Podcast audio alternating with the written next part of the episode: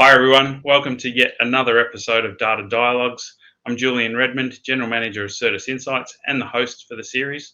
Um, this episode today is a, a, really interesting one by a really good friend of mine, Vincent McBurney.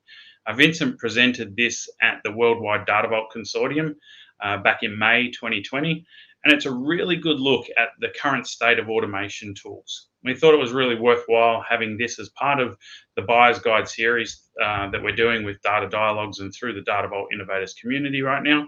Uh, it's a really nice, in depth snapshot of the sort of content that you receive if you attend the Worldwide uh, Data Vault Consortium, but also a great snapshot for those that are thinking about what they need from an automation platform. Uh, so we'll we'll dive into that in a second. But first, just wanted to have a quick chat about the Data Vault Innovators community. It's a community for all of you out there. It's really about technical professionals, uh, professional development, uh, conversations and debates, um, sharing of ideas, case studies, technologies, any ideas that, that relate to Data Vault that help people to be successful.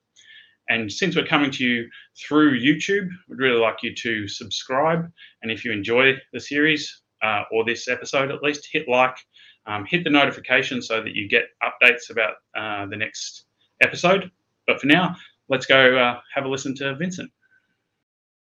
Hi, welcome to Choosing the Right Data Vault Automation Approach. I'm Vincent McBurney and I work for MLC Insurance in Australia. The agenda for today is to look at the uh, movement of data from landing into Raw Vault and uh, automation approaches for that. We'll compare some Data Vault automation tools out there on the market. We'll talk about how to get the most out of Business Vault and what kind of tools can help with that. And we'll sum up with, with the conclusion. I won't go a lot into the principles of Data Vault or Data Vault modeling because I assume most of you already know that. But we're looking at the standard layers of Data Vault, landing into Raw Vault, into Business Vault, into Marts. Typical information architecture for this kind of thing is to have a policy management system, uh, underwriting, claims, finance, and CRM as my main business systems. And I'm pulling that data into a data vault on a relational database. I can have a data lake alongside the data vault. That's usually in a Hadoop system, so not as efficient at storing relational data. So it tends to store things like files and PDFs and uh, log files. My raw data vault storing data in hubs, links, and satellites. And then in my uh, business vault, I have my enterprise data. Business vault's a sparse layer. I don't have to put all of my data vault into my business vault.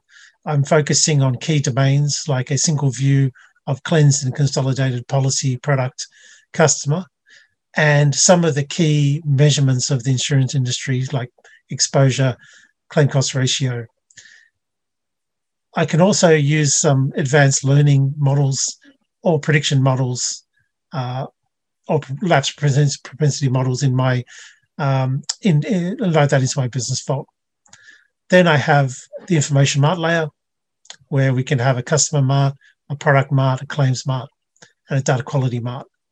And then finally, the dashboards, the management reports um, that run off each mart. Let's take a look at the Data Vault build process. Typically, in a Data Vault load framework, we're looking at these type of tables that need to be loaded. We have our standard hub tables holding unique lists of business keys. We have our satellite tables which contain all the descriptive data, all the uh, original records that describe those business objects. And we have the link tables, which contain our relationship data or our foreign keys and join our hubs together. They can represent a relationship or in a parent child relationship like a hierarchy, or they can represent transactions or payments as a non historized link. There are also uh, some more advanced types of data vault automation that you can put in place the point in time tables and the bridge tables. These are used for query optimization. I don't see them at all the data vaults I've worked on, but when they are in place, they do result in much faster queries against the data vault and easier query writing, and it makes it easier to populate your data marts. And we also have a couple of other types of satellites, a status tracking satellite and a multi-active satellite that uh, tend to be more advanced uh, types of data vault automation. And of course, we have our reference data, which can just be stored as standalone tables or in their own hubs and satellites. Reference data isn't linked into the main data vault uh, because it's just a set of codes and descriptions that gets merged in during the creation of the information marts. So we're going to be looking at data vault automation for all of these types of tables. When we uh, consider data vault automation tools, I put them into four brackets of tools. I start with the top tier, which is those tools that have been built to do data vault automation. Examples being VaultSpeed or Data Vault Builder. They're designed from scratch to build data vaults. They tend to have the fanciest user interfaces and they tend to be the easiest ones to use because they're designed to do data vaults simply and easily. And they tend to take you through all the steps of data vault automation from start to end. And they can either uh, directly populate the data vault or generate scripts for you to go and populate the data vault in your uh, in your database engine. The next category of data vault automation are data warehouse automation tools that have data vault added. Examples of this include uh, WhereScape, erwin, and Varigence. These are tools that have been doing uh, data warehouse automation for many years, uh, and they were aiming at automating things like uh, uh, data marts or automating the process of turning mapping specs into data marts. Uh, they tend to have code generators in them. And uh, they started out as data warehouse automation and they jumped on the Data Vault bandwagon and they've been customized to support Data Vault patterns through special configurations of these tools. The next category is using a data integration suite and building your own data vault automation into that suite. Examples here include Informatica, IBM Information Server, SAP Data Services, or Talend. There's a couple of approaches to getting these inf- inf- integration suites to do data vault automation. The first is to simply have template jobs. So to build a sample job for a hub, a link, a satellite, a multi-active satellite, and turn that into a template that other developers can use to populate their own hubs, links, and satellites so that every single table in our data vault needs its own ETL job. And there's usually a few manual steps to take the template, load the metadata into the template, and uh, do the mapping and uh, compile and run the job. The second approach is to try and get the uh, data integration suite to cycle through metadata from a driving table and populate hubs, links, and satellites based off the metadata. So in these cases, we're trying to get the integration suite to generate ETL jobs or generate uh, uh, uh, database code to do the loads for you. And you're looking at maintaining the metadata, the source of t- target mapping metadata in some driving tables. In the DIY approach, we're just using whatever software we have available to build data vault automation, usually inside the database. But uh, I've seen accelerators used where it's built, uh, the mapping is built in Excel. The data vault decisions are made in Excel and it generates stored procedures or code out the back end. I've seen uh, automation frameworks completely built in database code. Um, and I've seen modeling tools uh, used to build data vaults and then the, uh, the deploying those into the database and then writing the code to populate that model. There are also some open source options out there uh, code that you can use to help automate your data vault like DBT Vault. So these are the four categories of tools that I've seen used for data vault automation in the order I think of easiest to hardest in terms of uh, getting started with these tools. What I've done here is looked at the three main uh, types of functionality we're looking for from data, data warehousing tools. And I've mapped each of the tools on the market to one to their capabilities across these three capabilities. So on the top left, we're looking for tools that can populate and automate data vaults, hubs, links, satellites, pits, and bridges. And uh, in this particular segment, I can see the uh, the build for data vault tools, VaultSpeed, and Data Vault Builder, and also the data vault automation tools BimlFlex, WhereScape, erwin Edge. These are overlapping into the data integration area. In data integration, we see the data integration suites like Talend, IBM Information Server, Informatica, SAP. And they're overlapping with the data governance software because these tools tend to come with business glossaries, data catalogs, data quality scorecarding, data profiling. So these are the tools that you use for very strong data governance and very strong data integration. These are the tools you use on the left if you're just doing data vault automation and that's your that's your goal. The very bottom of those tools that tend to be just good at data integration, like Oracle Data Integrator or SQL Server uh, integration services, they're not strong on data governance tools and they tend to not have any out of the box data vault automation, but they can be coded and configured to support that using the ETL or ELT DIY approach. And in the bottom left here, I've got those tools that uh, aren't a suite you typically associate with data warehousing, but uh, where you're just simply coding it either with a database language or some of the open source um, code out there from Join or DBT Vault, or a database modeling tool like SqlDBM. Uh, so you're not using any large footprint of software, you're just cobbling something together with the tools and the software you have available. What are we looking for from a data vault automation tool? So I've broken down all the functions that I think you'd need for data vault automation. And I've broken them up as to being those functions that are manual steps, part of the data vault design process, automation steps, things that can be automated um, easily by data vault automation tools, and advanced automation, things that are a bit harder to code that you might want on a, a more mature data vault. And I've just marked the things that I think are tricky coding, tricky to do in a DIY approach, or tricky to do if you're uh, if, you're trying to uh, build your own automation tool or get your data integration suite to do automation. During the design approach, we start with hub tables. We import the metadata from source. So we need a metadata importer. And in, with that imported metadata, we identify business keys and we work out if they're a new hub or sharing a hub with another table or a stub hub. We then mark up those business keys. We rename, uh, we give a name, a, usually a logical, friendly, logical name to our hub tables and a nice logical name for our business keys. And uh, then we are ready to generate that hub table. The Data Vault automation tool takes over from here. It generates the hub table, generates the mapping from landing into that hub table, and it generates the code to execute that mapping. So Data Vault automation for hubs involves giving us a nice user interface to make hub design decisions and then doing all the rest as generated code.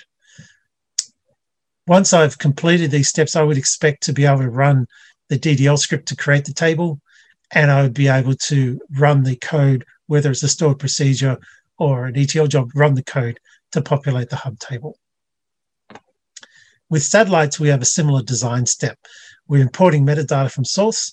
This time, we're identifying the key fields, but then we're marking down all the other fields of the satellite, and we're deciding whether the table needs to be split into multiple satellites. If you have uh, a lot of columns, and the data isn't very well uh, normalized, then you may want to split the data up uh, under data vault rules into multiple satellites.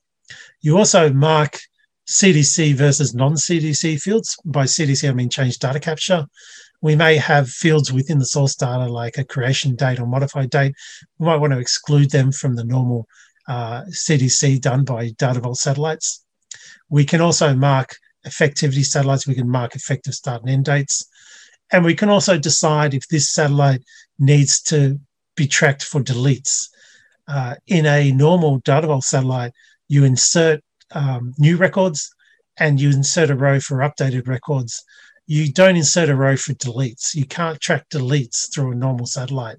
In data vault uh, modeling rules, the deletion of records at source go into a status tracking satellite.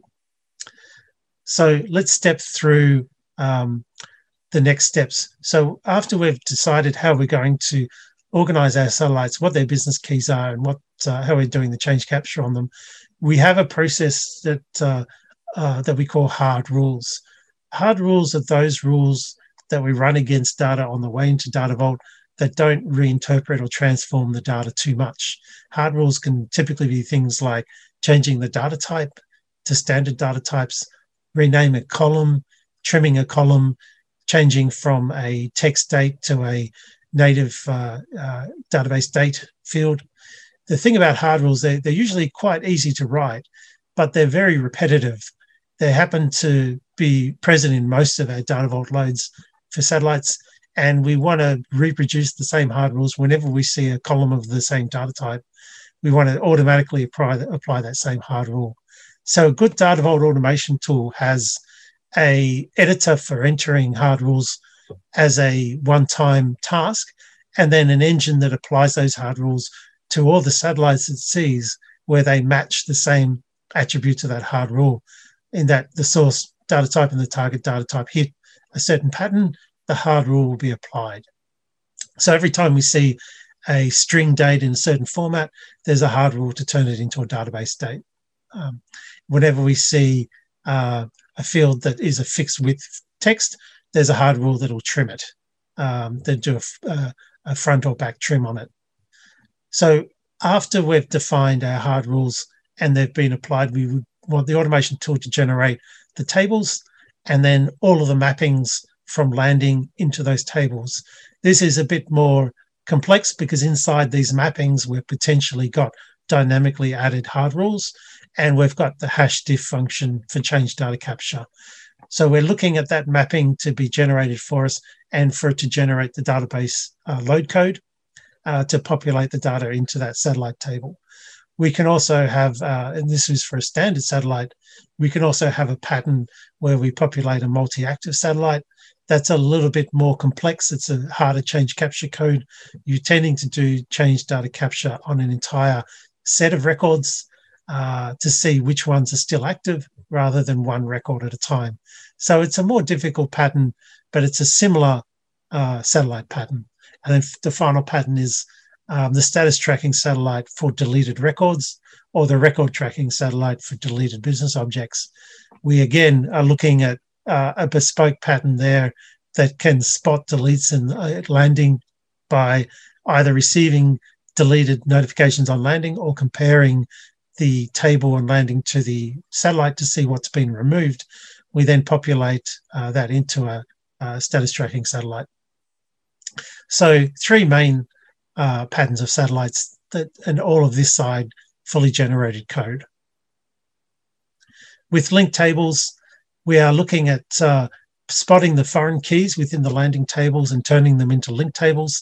We're looking at uh, a relationship of keys and identifying the driving key and marking that up as the driving key. Usually it's the first uh, foreign key that you put into a link table is the driving key. We then may have link tables with which require a dependent child, and this can be hard to code in a fully automated framework. But essentially, if you have something like an invoice number in your primary key of your link table, it's not linking to a hub because invoice uh, invoice line item number is not linking to a hub because invoice line item numbers uh, number from one, two, three to upwards, they're not meaningful business keys, so they don't get their own hub.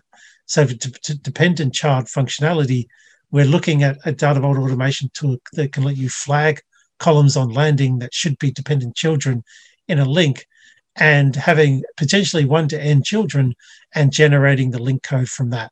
So there's two ty- complex things to code into your automation framework that link tables can have many business keys and can link many hubs, one to n number of hubs.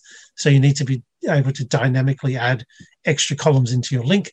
And it can have one to n number of children. Usually there's one dependent child, but you can have multiple dependent children. There's also a link pattern called non-historized link or transactional link. This is where you don't require a, a link in a satellite. You can roll all the satellite fields up into the link because it's a transaction satellite um, the data within that satellite uh, within that link never changes, so it can be stored on the directly on the link table as an insert only transactional link table. Out of these three patterns, we're looking to generate link tables and the mapping from landing into those link tables and the load code from that. So generating a normal link load job or generating a link load job with a dependent child key or generating a non-historized link. So three patterns there that we would like to automate with our Data Vault framework. They're the main parts of Data Vault, hubs, links, and satellites. Let's look at some of the additional components on top of that raw vault. Uh, we would like the automation tool to also generate our database indexes for us. Uh, data, data modeling tools are usually quite good at this, but we're looking at primary keys on hash keys in each of these tables. And in the load date field on each of these tables, they represent the primary key of tables. And of course, indexing for foreign key relationships. We're also looking at some query optimization tables, the point in time tables, and the bridge tables. I'm not going to go into the functionality of those today because you can look that up. But it, most Data Vault automation pure play tools handle these now quite well. And they're very important if you want a relational data vault that's easy to query and has fast query time. Finally, we have the database views that sit over the top of the raw vault and its uh, pits and bridges. We can have a current view. What does our data currently look like today on raw vault, ignoring uh, superseded rows within the data vault, or the historic views on vault? How do we see what the data looked like at the same time last year, or at the end of last month, or at the end of last year? So these two views are fairly common the current view is used for looking at what data looks like today and doing change capture or pulling it into type 1 dimensions. And the historic view is very useful for creating type 2 slowly changing dimensions to rebuild what the data looked like at various points in time and then to load the fact tables against the snapshot of what those dimensions looked like against the right uh, dimension rows. And we also have uh, in some cases, we need to build a historic data load framework so that we can potentially go back in time and reload previous snapshots of data from an archive or from history tables within our source systems where we have a requirement uh, for a historic timeline of data to be in our data vault from day one.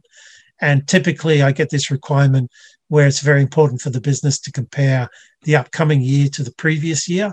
So they'll want to load in end of month snapshots from the last year, from each month of last year, so they can compare it to this year. So there's usually some special automation about rebuilding that history and retrospectively populating um, an applied date within those tables and rebuilding the timeline of that data. And that's usually fairly tricky to do.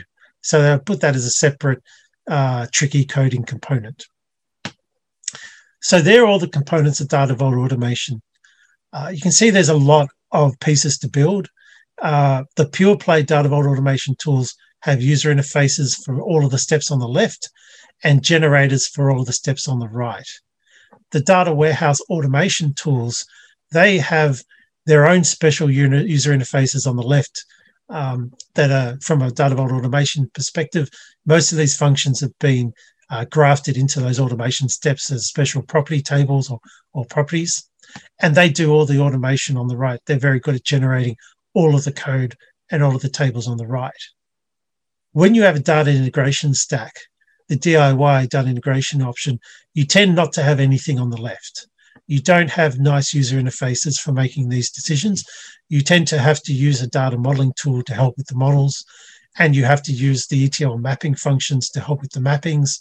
So you end up doing uh, a lot of the left stuff tends to be uh, in various tools, and that tends to make it hard to automate the right hand side. So you end up doing more steps, manual steps on the right. Um, you tend to have to do manual steps for hard rules and for creating mapping specifications and coming up with the code on the right. Wow, I hope you enjoyed that. Vincent's such a great speaker and has great insights into the current state of Data Vault and also, obviously, the innovation uh, in automation tools that's uh, happened over the last few years. So if you enjoyed what you saw today, then please hit the like button, uh, subscribe, and obviously click so that you get those notifications. And also head over to the Datavault Innovators site, www.datavaultinnovators.io. Uh, uh, select yes for notifications, and you'll get all the updates of all the new content that comes along there. Thanks for joining us today.